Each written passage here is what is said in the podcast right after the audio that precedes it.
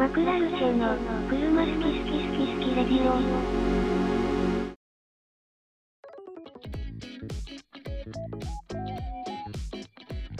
こんばんは、こんばんは。えー今日も始まりました車好き好きラジオ今回は、えーシルビアに乗っている井上とアウディの S3 世代に乗ってます。佐々木です。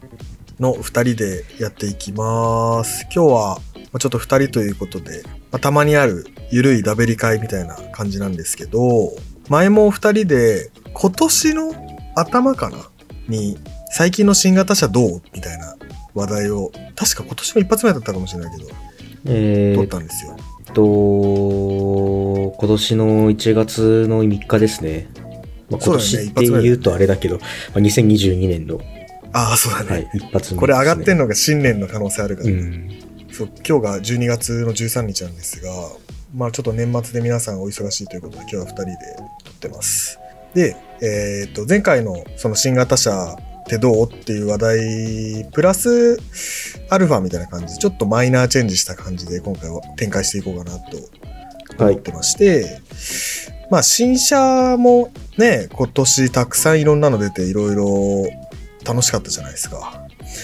楽しかった。まあ、まあ結構、スポーツモデルも、まあいろいろ出ても、まあ Z もそうだし。ねそうそうそう Z が出たり86もバンバン走り始めてうん。でスープラもよく見るしみたいなね、うんタイプ R も出たしそういろいろとでまあ外車国産に限らず、まあ、なかなか豊作だったんじゃねえかなっていうのもありましてはい。まあ新車中古車に限らずちょっと最近気になってる車あるみたいなうん。ザクッとした話題で今日はやっていこうかなと思ってますので、まあ、新車でね、何百万何千万っていう車もいいですけど、まあ中古でね、ちょっと値段下がってきたよね、これみたいなのところも、ちょっとまあ軽く話していけたらなと思っております。はい。では、本編行きましょう。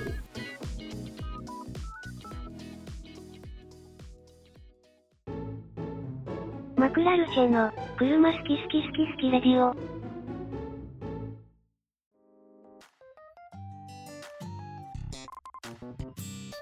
はい。というわけでですね、まあ、今回は最近気になってる車あるって感じで話していきますが、最、あの、結構ラジオでも何回か言ってるんですけど、はい。やっぱアウディの A4 アバントあ、はい。を結構最近よく見てて、あはい。そう、あのまあ、シルビアに乗ってますって言ってはいるけれども、まあ、シルビアは多分一生は乗らないなっていうのはありまして、まあそのうち乗り換えるんだろうなって思ってるんだけど、はい。まあ次はちょっと実用性というかさ、はい。乗り心地も良くて、運転もそこそこ楽しくて、荷物も乗ってみたいな車がちょっと欲しくて、はい。で、佐々木はアウディ乗ってるから、はいちょっ。とアウディいいなみたいな。で、昔、まあみんなでアウディ持ってたわけじゃないですか。まあそうですね。そうで、あの時はもう本当にクソ雑魚のアウディ A4 マットだったけど、あれでももうすごいいい車だったから、いやー、いい車でしたね。やっぱあれで、ちょっと、アウディいいなってなったとこありますからね、正直。うん確かにね。ベンツ BM よりも、ちょっとアウディいいなって思う瞬間はなんか多いな。うん。なんすかね。あの、中途半端じゃないところがいいですよね。ちゃんとバランス取れてるところっていうか。確かにね。なんかよく BM ほどスポーティーじゃないし、メッセージほど、まあ、ラグジュアリー感がないみたいなし。あったりしますけどはいはい。まあ、ものによってはそ、逆になんか A8 とかまで行っちゃうと、その可能性ありますけど、ああ、確かに。うん、まあ車種によっては、どっちのいいところも取ってるとこもあるし、うん。まあ、あとやっぱり、メッセスもビームも、割と最近の D セグの車乗りましたけど、アウディも乗りましたけど、うん。なんか安定感っていう部分で言うと、やっぱ実際運転してみると、FF モデルだったとしても全然安定感あるなっていうのは感じたんで、ああ、確かにこの間のね、3シリーズとかもね、結構そうだったよね。確かにそれは思うな。そのスポーティーっていうのをスリルっていうような意味で捉えるんであれば、うん。まあ確かに BM とかいいと思うんですけど、いや別にそのスリルは他の車で味わうからいいよっていうような感じだったりとか、いつも運転するんだったら、もうちょっとこう安心したいなっていう感じのであれば、意外とアウディとかの方が、まあ、廉価グレードだったとしてもいいかもしれないですよね。うん。そう、あの、この間あの、現行の3シリーズみんなに乗ったじゃん。はい。あれの時にもう、なんだろうな。まあ、とにかくなんか普通の車っていうか、うん。こう、あんまりピンとこなかったんだよね。まあ、ベースグレードだったっていうのもあるけど。そうそうそう。で、アウディはね、その点、A4 でも、ベースグレードもなんかこう、ちょっと走りが面白いっていうか。そうですね。まあ、よくこの界隈で乗るのが、もう一世代前の前期型みたいな感じなんで、あれですけど、ねまあその時のですら、やっぱりいいね、この車ってなりますもんね、うん。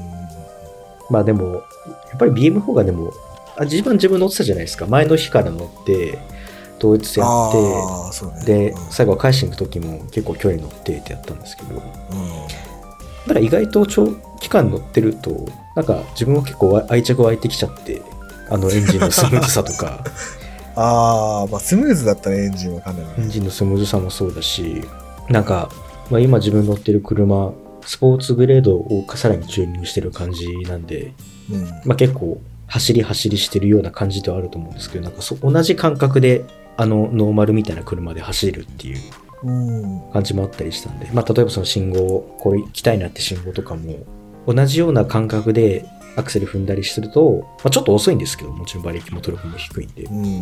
ちょっと遅いんですけど、でも感覚はすごいフィーリング合うような感じだったんで、なるほどね。なんか意外と好きではありましたけど、買うんだったら保守的になってアウディ買っちゃいそうだなって感じでした。A4 とか。言うてもさ、まあ、はい片落ち、今のアウディとかは分からんけど、はいまあ、片落ちのアウディに乗っていると、やっぱり燃費とかもさ、まあ悪いじゃん、廃屋だし。まあ、10切るのが当たり前かもしれないですね。そうそうそう。で、で、まあ、プリウスとかも、まあ、仕事でよく乗るけど、はい、プリウスもまあ、すげえいい車なんだよね。まあ、まあそうですね、確かそう。ただ、悪いところがないだけっていうか、に。うん。もうなんか視覚がないのが視覚っていうかさ、まあ、面白みがないっていう。そうそうそう、面白くないっていう風に思っちゃうんだよね。そう、そこなんかいいとこ行ってんな、みたいな感じで、で、まあちょっと話変わっちゃうけど、その、まあ、A4 とかとのつながりで、なんかちょっといい車乗ってみたいなじゃないけど、うん。まあ本当だったら買えないような車系で LS うん。の、えっ、と、もう日本にそのレクサスが来た時の最初の LS まあ、セルシオの次のもう初代あ、そうそうそうそう。はの、あのー10万キロとか、うん。もう結構距離いっちゃってるやつうん。だと、結構もう100万切って。くるから全然はい余裕で。でも本当に460、まあ500の HL とかは乗ってみたいけど、でも460のベースグレードの V8 なわけじゃんか。そうですね。はい。それを考えるとなんかもうどれでもいいなって思えてきて最近。まあ、で逆にはいそう、ハイブリッドだと、まあ、静かは静かなんだろうけど、こう、逆にちょっとプリウス寄りになっちゃうんじゃね？みたいな。まあ、確かに自分を買うんだったら、故障のことも考えちゃったりすると、まあ、あのエンジン、ガソリンエンジンの仕様あーの普通の V8 の方が、まあいいなって思っちゃいますし、まあハイブリッドは今後当たり前になっちゃいますからね。まあ別にベースレグも乗ってるし、下手したら。さすがにないと思いますけど、ベゼルのハイブリッドと当時の LS のハイブリッド意外とそんな変わんねえぞっていう可能性まで逆に失望するかもしれないっていうのがあったりして。だったらまあ V8 のガソリンエンジンの方が。うん。まあ、ただちょっとあれですよね。やっぱり最近値段も手頃になってきたんで、昔のクラウンとかセレシオみたいにちょっとやんちゃ系のカスタムを したりする人もやっぱ増えてきてるんで、うん。まあ、そこら辺がちょっと難しいっちゃ難しいですよね。うん所有感を演出する自分の中で。まあでも逆に言うと、そこら辺がちょっとポピュラーになりつつあるから、はい。こう、車外のパーツとかも地味にこうあったり、うーん。とか、ホイールの、ね、例えば、車庫端にして、はい。ホイールつらいちにするみたいにやったとしても、やってる人もね、そこそこ前よりは増えてきてるだろうから、情報がたくさんあったりとかで、カスタムしやすいとかっていうね、メリットもあるかもしれないけどね、そこら辺は。まあカスタムするんだったらですかね。そうですね。まあ、そう、それをするんだったら俺はやんないけど、うん そうそうそう。ねこれを聞いてる人には、の中にはもしかしたら LS をシャコタンにしてブイブイ言わせたい人もいるかもしれないからさ。まあ、個人的にはドノーマルでいいなっていう感じではありますけど、まあでも思ったらいじりたくなるのかな、結局。どうなんだろうね。まあなんかホイール変えて、うんタイヤ変えてとかはなんかやりそうだけど、まあ、とかまあマフ,、ね。マフラーとかはやってもいいなと思うけどね。ちょっと足なのに、車庫段にするとちょっと乗りづらくなっちゃうっていうのはあるから、あるからね。そう、まあそんな、まあ僕はあれですね、最近ちょっと乗り心地いい車、いろいろちょっと見てますね、中古の。佐々木はどうですか？最近は。まあ、井上さんはご存知ですけども、まあ、ちょっと性格真反対の車買おうかな、みたいな感じで今、ね、うん動いてるというか、いろんなもの見たりしてて、まあ、逆別に今車あるんで、そんな血眼になって探してるわけじゃないんですけど、まあ急いではないっていう話だよね。うん、みじんも急いでないっすんで、なんか、まあそれで言うと、社名から言っちゃうと、一番ちょうどいいの MRS なんじゃねみたいな話を、まあ、したね、この間。してて、結局、性格真反対の車の方がいいよね、みたいなところになって、今の車がセダンの四駆のハイパワー、ハイパワーターボの DCT っていう。で、まあ、重量はまあ1500キロぐらいなんで、まあちょっと重いというか、まあ、四駆としては普通ぐらいなんですけど、うん。っていう車が、まあ、ありますと。じゃあ真反対の車って言ったら、軽量の前にエンジンがない後輪駆動で、で、マニュアルのノンターボローパワーで、みたいな感じのことを考えていくと、で、まあ日本車で、みたいなことを考えていくと、うん。その方程式書くと、イコール MRS になっちゃうっていう、確実に。そうそう。うんね。でも本当になんか思うことがあって、はい。なんかその、まあ、シルビアとかもそうなんだけど、はい。とにかくそのドリシャいわゆるなんかそのむ昔からドリシャって言われるような車が今すごい値段上がってるじゃん。そうですね。かといってなんかドリフトしてる人って多分本当にほんの一部で。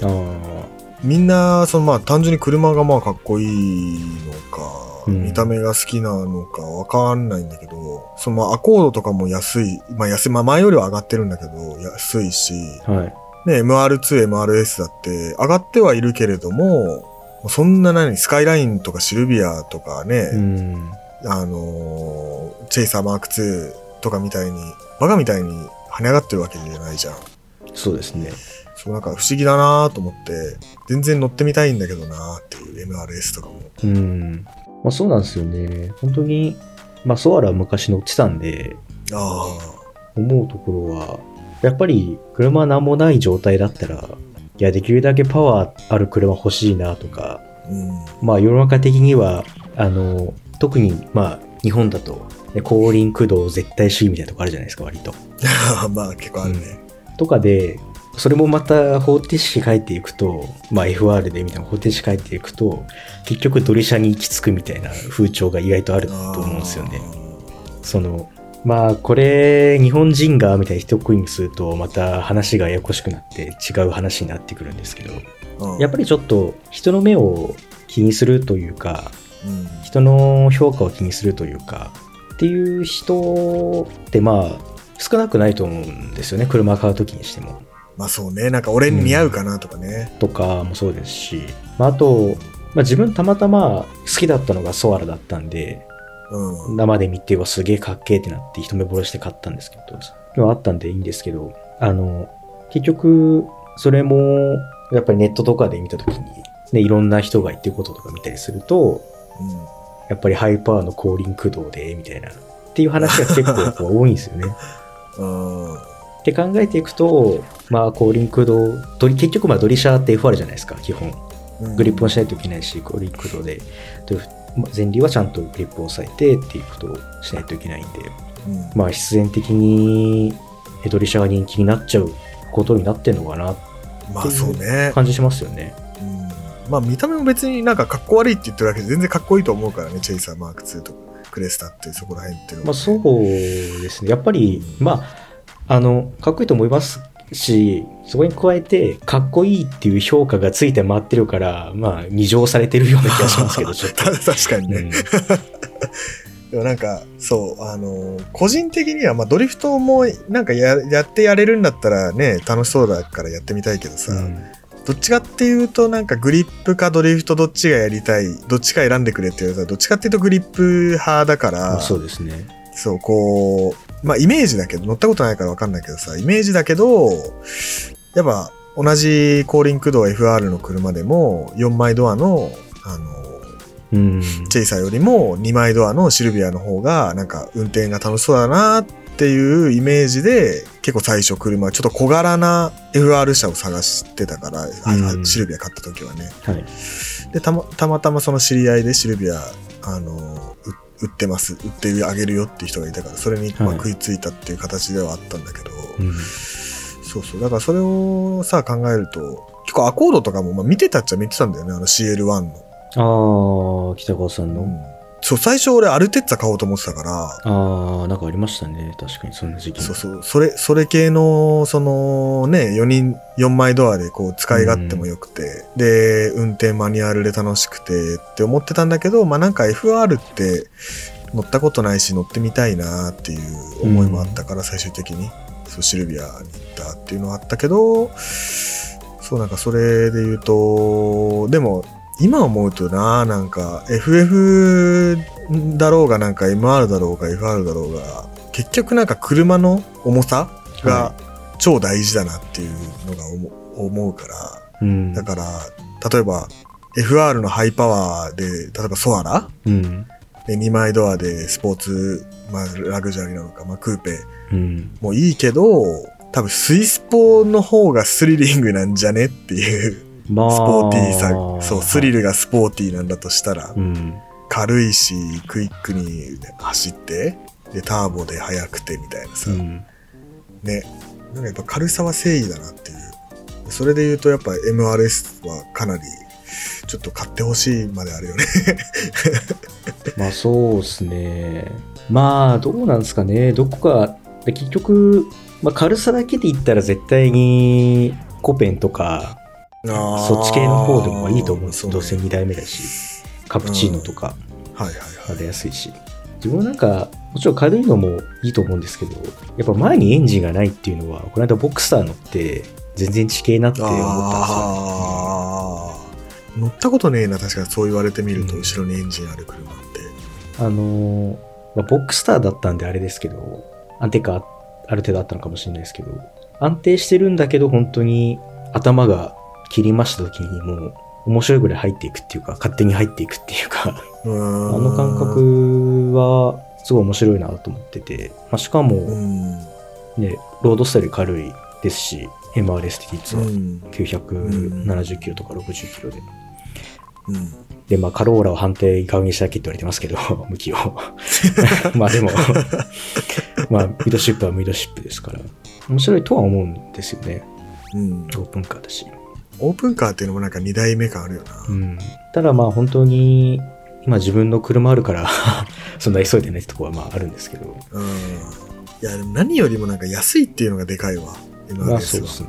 安いし。安い言うてもまあ、100万ぐらいはするけど、うんね、それでも他の、なんか、流行りのスポーツ、に国産のスポーツカーに比べればもうねね2分の1、3分の1の世界なわけだから、なんか個人的には、買ったら、まあその S3 もあるじゃないですか。だからスピードはもう、正直 S の方が何倍も速い。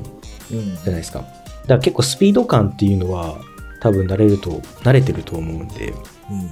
結構その、なんていうんですかね、軽さとか、あと前にエンジンがない重量配分とか、そういう物理的な荷重の動きみたいな、そういう楽しみ方ができる気はするんで、あで、またあの、眠気が吹っ飛ぶような加速を味わえるときは S3 乗ればいいし、みたいな。ー いやでも逆に、逆に MRS とかになるなってくると、はい。あれもまあ6速もあるけど、まあ、例えばもう安くていいやっつって、うん MRS の何でもいいやっつって5速の買ったとしたら、はもう高速とか眠れない気がするんだよね、逆に。もううるさいから5。速で100キロなんて出そうもんなら、後ろにエンジンもあるし、うるせえし、ね、中途半端なオープンカーで、風切り音もすごいし、なんか車高低くてガタガタだしみたいになって、逆にねそれはそれでなんかちょっとカートっぽくておもろいし、なんか全然もう眠くなんないみたいな。まあね、キャラクターが違うっていうのは、もうほんと綺麗に真反対な感じがするんで。まあ、するよね。うん。まあ、あと、あれですかね。本当に別の車乗ってから、まあ、この間乗った BM もそうですけど、うん。別の車乗ってから今の S3 のと、うんあ、これいい車だなと思うんですけど、あれしか乗ってないと忘れるんですね、その、なんていうかあ、良さを。良さを。あ本当に久々に乗ったりとか、まあ、それこそベゼル乗った後に乗ったりすると、あこの車って速いんだとか、ーうん。まあ、もうちょっと下げたいですけど、視点は。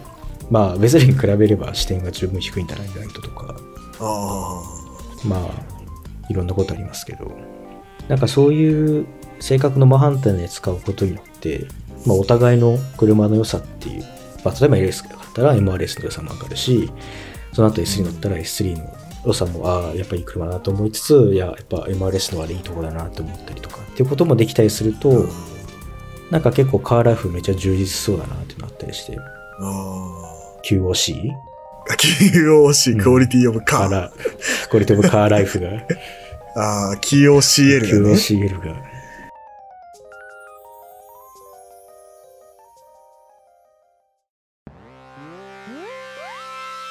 マクラルシェは、車、好き。い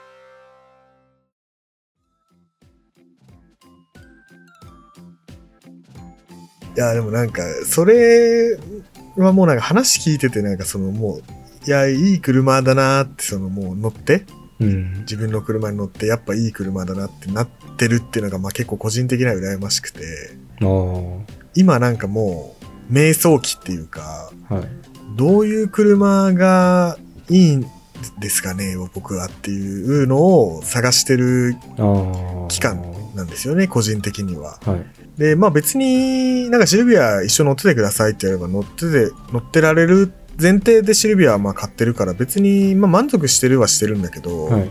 なんかさらにもっと合う車があるんじゃないかっていうところをうん。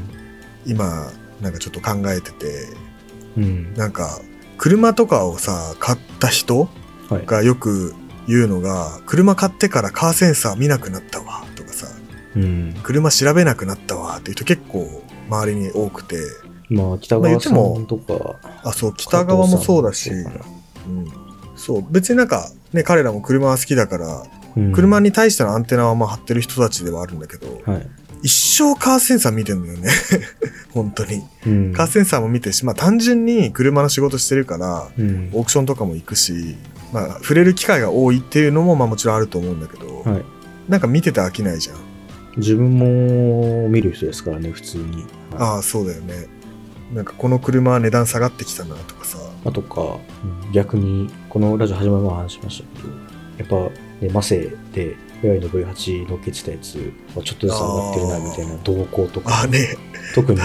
記事とかじゃなくて、勝手に自分で調査して満足してるっていう。あ、そうそうそうそう。う んで、なんかこの値段だったら買えんな、みたいな。なんか別に買う気もないのに、うんこの値段だったらいけんな、みたいな、ね。謎の妄想してみたり。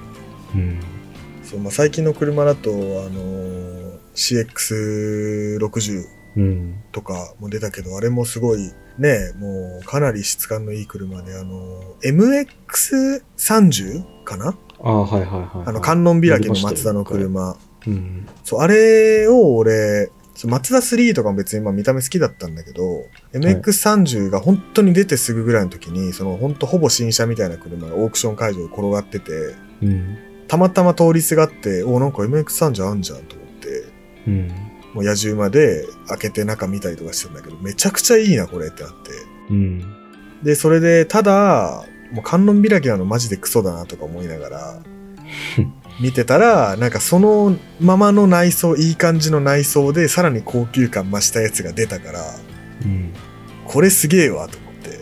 まあそうですね。MX60 はやっぱり、これはどうしようかな。まあ別の回で一応、あ、まあちょっと、ねちょっと喋ったよね、収収録でね。収録をして、自分がそう持ってき、まあ提案したというか、その、うんやつなんですけど、どこに惚れたかっていうと、やっぱ内装なんですよね、自分も。内装だよね。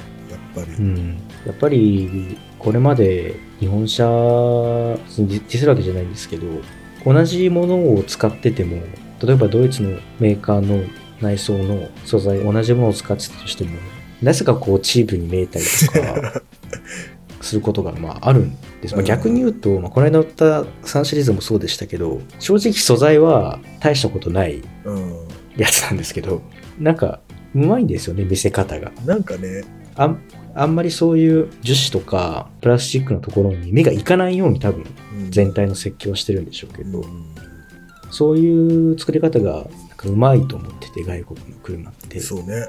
らマツダはあの CX6 に関しては乗ったわけじゃないんであれなんですけど見ただけなんでまあ俺も写真見ただけだな。別に見た感じだとなんかそこがすごい外車っぽくなってるというかうん。質感のいいところにしか目がいかないようになってるような感じがしてて、まあ、ステアリングも川巻きなすもそうですけど、うん。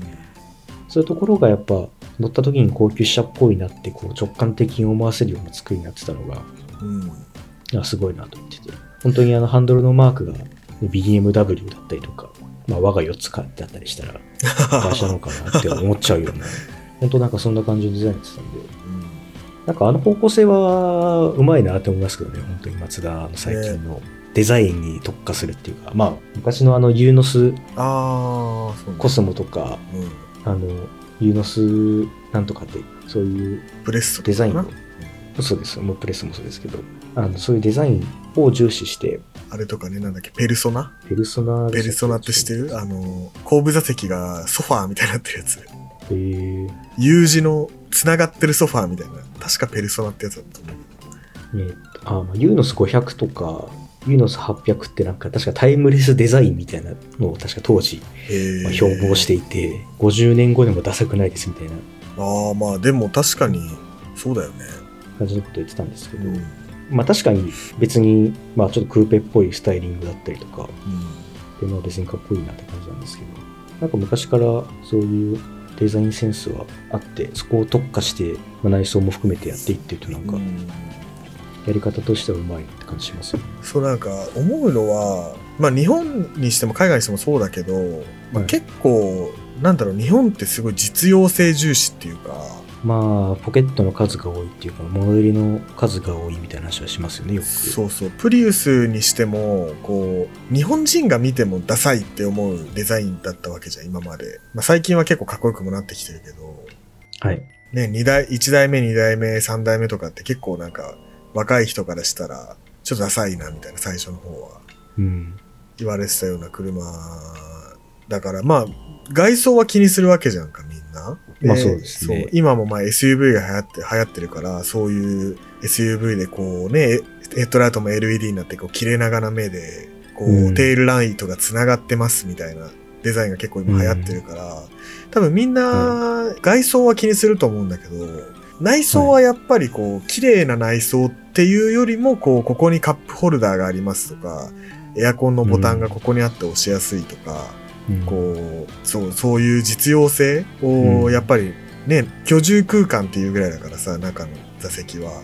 うん。やっぱ住む、はい。もう居住してもいいっていうぐらいいい、住み心地のいい空間をみんな必要としているんだろうなって思うんだけど、でもなんか、うんその居住空間がめっちゃ豪華だったら良くないっていう発想があんまりないのかな、日本日本の人はっていうかさ。っていうか、それをあんまり知らないのかな、あんまり外車とか、外車は高いと思って国産ばっかり見てるからなのかわかんないけど、意外とマツダとかがさ、出てきたら、あこういう高級っぽい内装の方がいいな、みたいになって、ね、トヨタとかうん日産もやり始めるかもしれないし。どうなんですかね。やっぱり、まあでも、トヨタだでも、まあアルベルのエグゼクティブとかになると、ああ、まあ確かに。すごいじゃないですか、やっぱり。うんうんで、まあ、エグゼクティブまでいかなくても、普通の方でもあの、アンビエントうんライトじゃないですけど、まあちょっとだけ光が入ってるとか、あのーまあ、大阪で乗ったじゃないですか。大阪。デリカああ、デリカ乗ったね。乗ったね。うんあれもね、光が入ってたりして、なかなか良かったじゃないですかかったね。うんナビもすげえでかかったしな。そうですよね。まあちょっと椅子もね、ちょっとなんかダイヤモンドステッチ。ああ、そうだね。確かにダイヤモンドステッチだったわ。で、この間、まあ、お台場であったあるイベントに行って、うん。そこで三菱のアウトランダーかな、新しいアウトランダー。はい。の展示があって、内装を設計した人と話したんですよ、実は。ああ、なんか言っててたな。うん。ちらっと聞いたで、まあ、こだわってる部分とか大変だった部分みたいのを、まあ女性の方だったんですけど、な。ちょっと話していろいろお伺いしてたんですけど、やっぱりその時感じたのは、マツダとか三つ、まあ、三菱は特にそうですけど、やっぱりもう今、わかんないですけど、ね、余裕がある会社じゃないというか、その、言ってましたけど、日産とかルノーから部品を持ってきて、内装の、ね、部品も、どうそれをいかに三菱らしくするかっていうような。三菱はそうだな話もあったりしたんです確かうん、で、実際に乗った時に、まあ、ニワさんもいたんですけど、ニワさんと二人だったんですけど、に。うんやっぱ細かいところがすごくこだわりが見えて例えばそのダイヤルの、うん。まあ、4区モードとかハイブリッドモードを変えるところだったのかな多分うんうん。あれを変える時のコリっていう感じのあの動かした時のコリって感じのあの質感だったりとかはいはいはい。そのまあちょっとダイヤル回すような感じのやつだったんですけど、うんそこの回すとこ自体をもともとは日産かなんかの部品らしいんですけどうん。そこにこうギザギザをつけてはあの自分の車のあのエアコンの吹き出し口みたいなやつがあついてて。あなんか歯車みたいなのついてる。みたいな感じになってて、あのそういうところも持ってきた部品をこう加工してで三菱らしいところどこだと考えた時にやっぱり堅牢感だったりとかどこでも走れるっていうところをなんかあれ演出するた。めにってことで、なんかめ、なんだろう。ちょっとメカっぽいな、すごい。アウトそうですね確かにに。ただ、まあ、その時内装白だったんですけどうん。あの、ね、CX65 じゃなかったんですけどさすがにうん。うん。あの本当に皮も多くてさ触るところはやっぱ毛皮が多くてそこ細かいところの質感も良くてはいはいはい。やっぱりそういう体験とかデザインとかでマツダ、三菱って今戦ってるんだなとすごい如実に感じたんですよね、その時。ん。で、正直中身は日産とかルノーとか、まあ、エンジンの話ですけどね、うんエンジンとかの話ですけど、と近いんだったら、まあ、結局その同じアライアンスの中で動いてるんで近いんだとしたら、こう三菱を選ぶっていう選択って結構頭いいんじゃないかなってちょっと最近思ったんですよ。まあ、し新車買う場合ですけどね。うんで、でもなんか、今、に現行、新車のアウトランダーが今2台出てて、はい。アウトランダー PHEV かな。はい。で1個前の方とめっちゃガラッと変わってんだよね、内装が。ああ、一個前のやつ、自分結構人にお勧めするときにアウトランダーをお勧めするんですけど、はいはいはい。あの、見た目もかっこよくて、結構安いっていうことで、あの、かなり変わりましたね、うん。ね。今回。新しいの。見て。うん。まあ、それで言うと、この間大阪に乗ったデリカも、三菱ってこんないい感じなんだっていう印象だったじゃないですか。あ、そう、あれ、デリカ買う人の気持ち分かったもん。うん。これしかないもんなと思って、デリカって。うん。ワゴンタイプで。意外と力強い、まあディーゼルだったと思います。うん。まあ、力強い走りで、あの内装。そうそうそうそう。意外と今やもう1000倍というか他にないキャラクターになってますようね。ん。あれ以上でもあれ以下でもないっていうもううん。デリカみたいなのが欲しいんだったらデリカ買うしかないっていうね。うん。そうなんですよね。だから今こういうまあいろんなアライアンスとか、まあ、トヨタ、まあ、スバルも今やトヨタグループですけど、うん。だからそういうところの車を選ぶっていうのも新車買うんだったら割と面白い選択肢だなって。まあね、でもなんかちょっうん、と高いのかな？まあフラッグシップですからね一応ね、うん500万ぐらいするのかな基本。なんか、400万とあの500万ステーションワゴンっつってもさ、例えばね、また SUV っつっても、アウトランダーはもうフラッグシップだけど、うん。マツダに行けば CX3 があるわけあるわけじゃん。もっと安い値段で。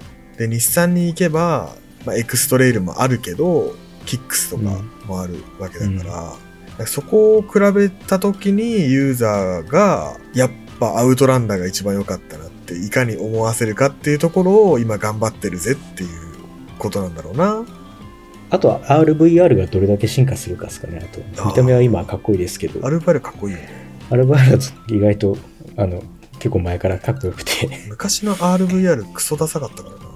あの、いつからからだな。割とその、いかついグリルになったのが意外と RVR 早くて、ああ、そうだね。実はうん細めになってからの中では多分、本当トップクラスで見た目が変わったのが RVR だったんで。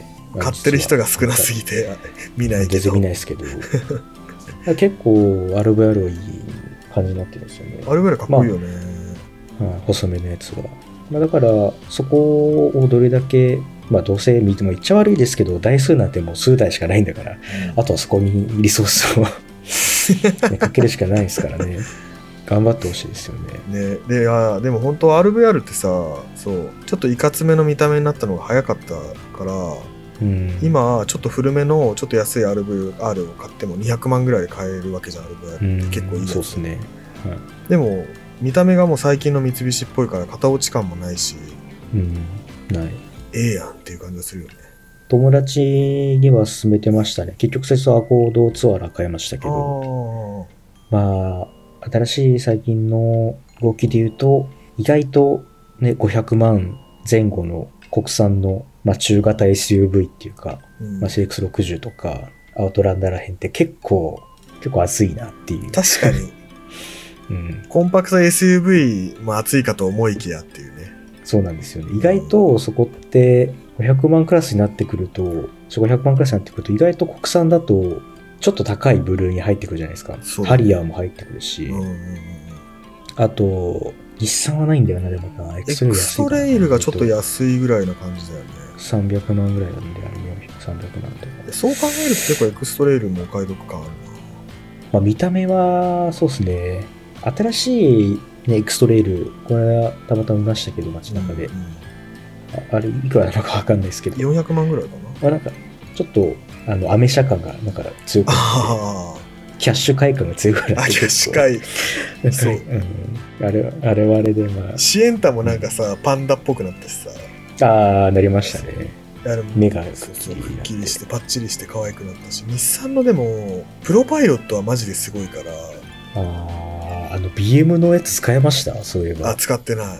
あれ、めっちゃすげえっすよ。あれすごかった？あれ、すごいっすか、すごかったですね。動画見れば多分わかりますけあど、自分ずっと使ってましたね。下道でも普通に。ー車線もキープしてくれるし、うんバイクか車かも判断してくれるし、あの、テスラみたいに、ダッシュ、あの、メーターの液晶だったじゃないですか。うんメーターのところにうん前がトラックなのか、普通の乗用車なのか、バイクなのか判断して、そのレーンにしてくれて、右から起こしていく車も、まあ、トラックなのか、車なのか、バイクなのか判断して変えてくれるし、あれすごかったですね。まあ、一番進んでるのは実はホンダなんですけどそうなんですよね、実はね。うん、レベル3を乗っけてるっていう。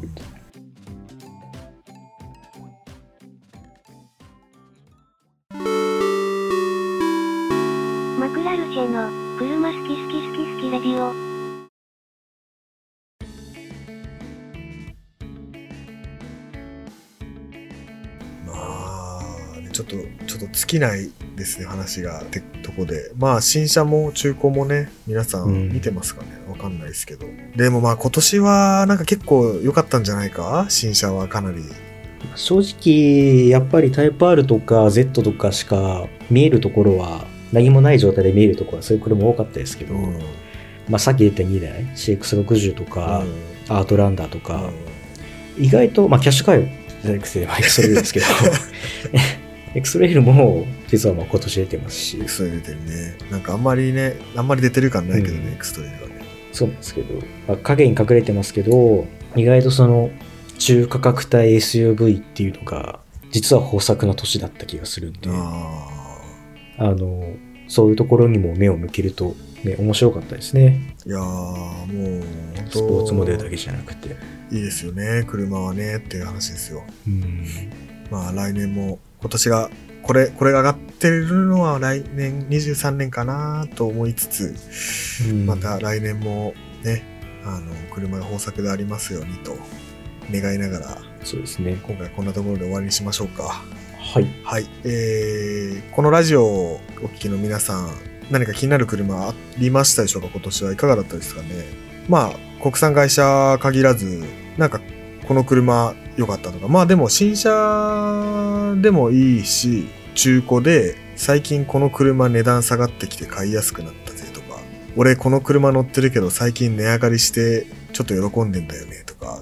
私この車欲しいとかあのあればぜひコメント欄の方で、えー教えていただけると嬉しいです。コメント欄は Spotify か、あとは Anchor というアプリから書き込むことができます。ポッドキャストをお聞きの方は、ちょっと申し訳ないですけど見れないので、できれば Spotify で聞いてくれると嬉しいですということです。まあ、あの、無理強いはしてません。あとは、概要欄の方にメールアドレス載ってますので、えー、メールの方にご感想や、あとはご意見、ご要望など、どしどし送っていただけると、えー、小躍りしながらメール返したり、えー、お題採用したりします。というわけで、今回の車好き好き好きラジオ、ちょっと長くなってしまいましたが、いかがだったでしょうか？ではまた来週お会いしましょう。バイバイ。